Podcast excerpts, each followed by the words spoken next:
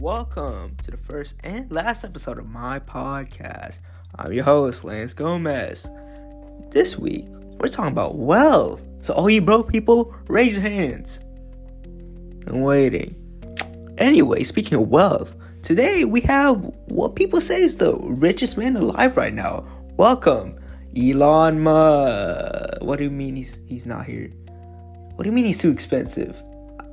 Last time I checked, we had like twelve dollars in the bank account. Oh, that's too little? Dang, okay.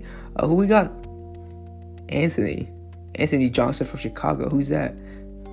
Uh, whatever. Uh, we got Anthony Johnson from Chicago. Everybody, clap your hands. Yay!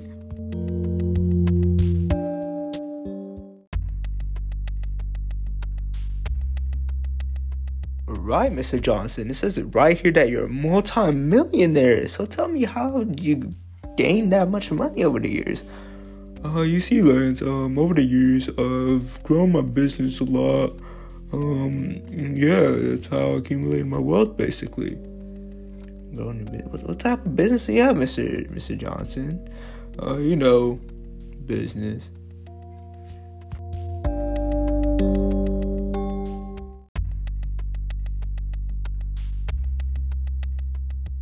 So, Mister Johnson, how do you feel about other wealthy people? Uh, I, I absolutely hate them. Why, why is that?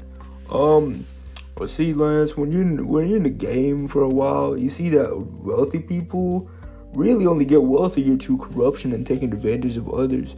Oh, I've, I've been reading this book lately, Le Morte d'Arthur, and a perfect example of this is the, the character Pardoner. Yeah, he only gets wealthier to scamming others who are less educated. I think that's very horrible. Also, in that same book, we see the the dissolution in the round table is mainly due to the corruption within the royal court.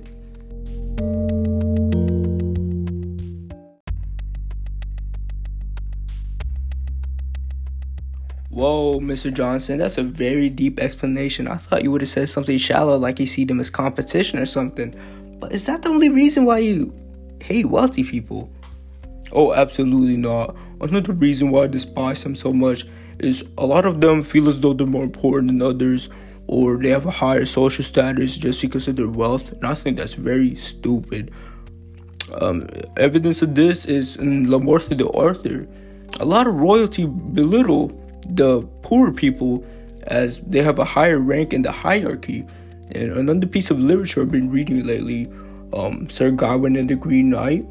At a Christmas party, we see that knights and nobles are the center of attention, which proves how wealth is basically equal to fame and importance.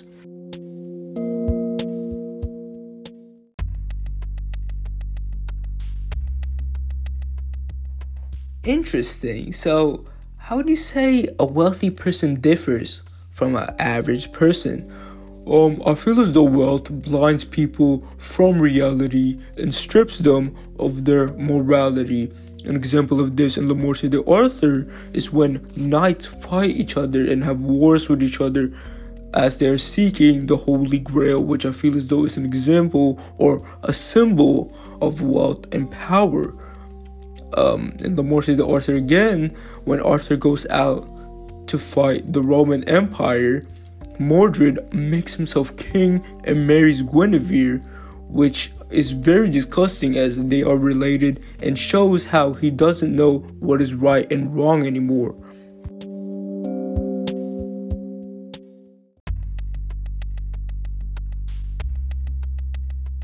Mister Johnson, I see you pull a lot of your evidence from medieval texts, but mind you, a lot of your claims still hold true today. For example, for your first claim, it can be seen in how uh, corrupt governments are due to how money-hungry government officials can be. And then for your second claim, um, it can be seen in how many people romanticize uh, famous people's lives as they live a more lavish lifestyle than them. And then for your third claim, it can be seen in how people would do immoral things to get money, such as murder or robbery.